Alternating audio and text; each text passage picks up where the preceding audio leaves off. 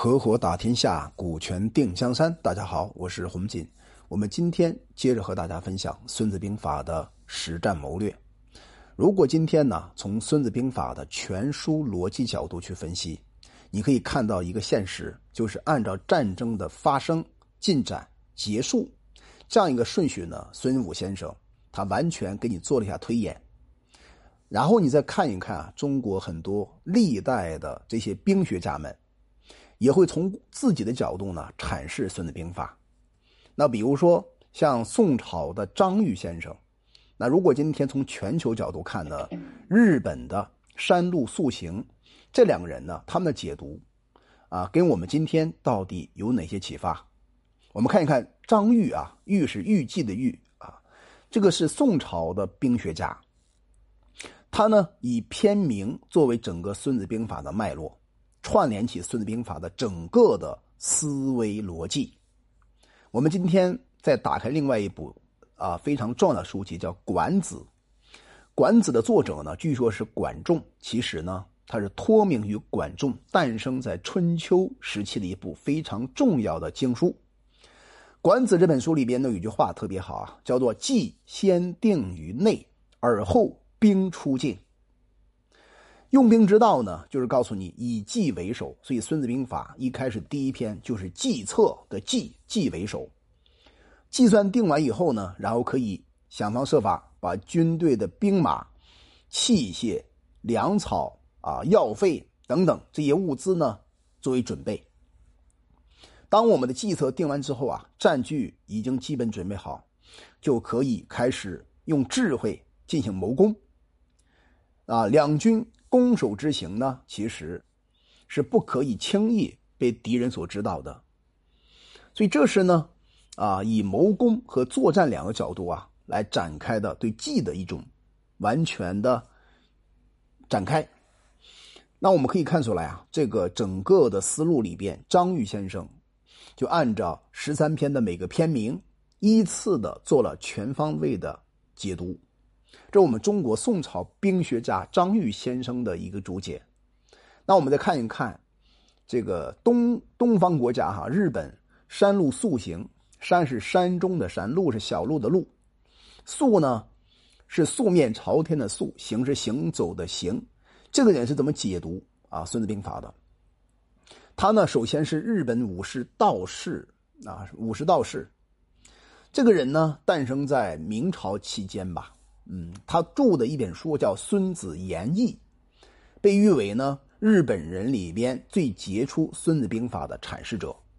当时啊这个人呢，以《孙子兵法》的四维来进行分析的。哪四维呢？就是大家知道的知彼、知己、知天、知地这四个维度，而且呢，做了十三篇的结构的哲理性的提醒。比如说，在《史记》篇里边。在他看起来，他属于知彼知己、知天知地的这么范畴。这一篇呢是整个《孙子兵法》的核心，所以呢，这位这个兵法的核心是兵法的大纲和大要。接下来呢，就是作战篇和谋攻篇两篇呢，也是基于知彼知己、知天知地的范畴，那做了一些发动战争的原则。那军情篇、兵事篇和虚实篇三篇呢，属于。知己的范畴，就对自己要有所了解，都是对己方行动准则的一种剖析。到了军争篇、九变篇、行军篇三篇呢，它属于知彼的范畴，就了解对方的范畴。这三篇呢是彼此相互对应的，对吧？它主要的核心呢在于挑战，并且呢想方设法用奇谋进行全面理解获胜，它是军争当中的特别大的奥妙。到达了地形篇、九地篇两篇呢，它属于知地的范畴，对大地啊，就这个地形、地理啊位置，它论证的是这个作战的时候呢，地形它是兵法的助力。到了火攻篇呢，是知天的范畴，在这篇范畴里面呢，山路素行性认为，啊，这个里边要以天时困住敌人。到了用剑篇呢，啊。是属于知彼知己、知天知地的整个大范畴。然后我们回过头来，从《史记》篇、用剑篇两篇之中，可以看出来啊，整个的这个表达里边都表现了山路素行先生一贯的日本式的解读。那他同时呢，会把《孙子兵法》整个体系，不管是啊这个作战谋攻作为通读篇，还是行篇、事篇、叙事篇、军征九变、行军一贯，对吧？那这一篇里边呢，他认为它是一个离一贯的循环式系统。那我们今天看看啊，不管是我们宋朝的张玉，还是日本的山路素行，他们的论述呢，归纳起来其实无非是五段流程。啊，我个人总结是五段流程。第一段流程呢，叫战争前的准备。我们今天战争前需要准备，所以做商业的话也需要准备。准备工作往往是成功的一半。第二个方面叫用兵的规则啊，规则的话呢，当然是在整个作战之前确定好作战的步伐、作战的兵力。然后呢，第三步叫实战作业，开始真正冲锋。到了第四步呢，叫地形的研判。将军啊，他的智力很强大，如果不能够对地形形成很好的判断，最后呢也容易遭遇到滑铁卢。最后呢是特种的作战，这是五段流程。那这五的流程呢，在整个的《孙子兵法》应用之中，要掌握一个核心原则，叫“兵者，诡道也”，对吧？它并不是拘泥于一种方法，它有很多种方法，围绕着轨道变化之道来展开具体的兵法应用。我自己呢，在学习《孙子兵法》、感悟《孙子兵法》的这个一路走过来的过程之中，不妨和大家做一个小分享。《孙子兵法》它是一个取之不尽、用之不竭的智慧的源头。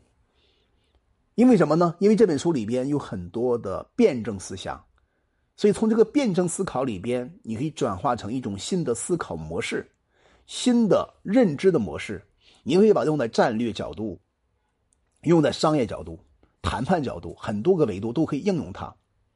为什么它可以通用呢？是因为《孙子兵法》它符合道，就道天地将法那个道，它属于大规律，这里边可以举一反三。因此呢，我一般啊是提醒，包括在很多的课堂线上线下都强调和希望很多的伙伴呢去学习中国的文化传统，尤其是《孙子兵法》。你看我讲过的刚才那个三路素行。我在研究这个三路素行啊，他所著的《孙子孙子演义》之中这本书里边啊，我发现他对《孙子兵法》的整个的创新解读，确实要比中国很多的专家学者有新的发现。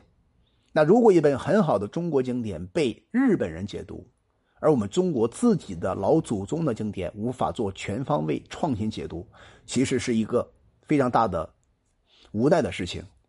包括我今天在喜马拉雅。这个平台上面去讲解《孙子兵法》，最终的想法呢是普及推广《孙子兵法》，希望这样一个兵法在当下的商业社会之中能够起到一定的战略性作用。